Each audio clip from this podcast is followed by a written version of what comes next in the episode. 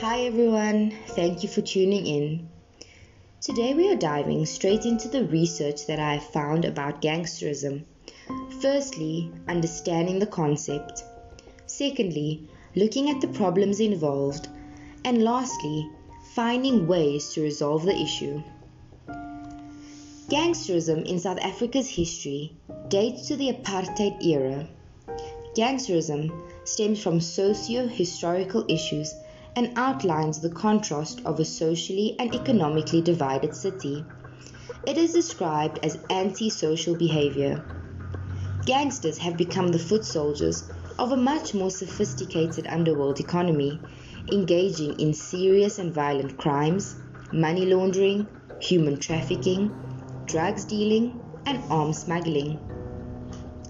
In an article written by Mandy Wiener, a specialist reporter for News 24, it stated that a new study examining gang related violence in Johannesburg's western suburbs has highlighted how police corruption and complicity have been major factors in impending attempts to break the cycle of violence in the area. Most gang members do not fear the law because they know that they can easily manipulate it. The distrust between, between residents and police has resulted in protests and mob justice to deal with the criminal elements because the community feels that the justice system is failing them. Communities such as Eldorado Park are relatively poor ones, and the youth do not have many opportunities. Therefore, they join gangs to gain a sense of purpose and security. Gang leaders are extremely smart and manipulative, and they get the youth hooked on drugs at an early stage so that they can always rely on the gang. Most of these youngsters repay the drug debt they have accumulated by working for gangs.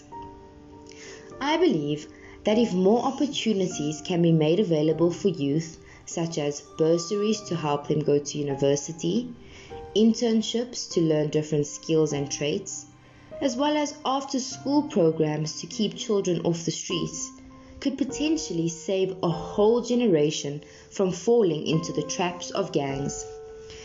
It is the duty of governments to ensure that corrupt police officers are held accountable and suspended from their duties if they are found as being accomplices in gang related crimes there needs to be new policies enforced in the police regarding dishonesty and failure to work ethically. Police members need to hold each other accountable and whistleblow their corrupt colleagues. As promised, I have two interviews lined up today, so stay tuned to hear from a police officer from Eldorado Park, Miss Amy Santiago, who is part of the anti gangsterism unit and secondly, Ethan Erasmus, a community developer and anti gangsterism activist.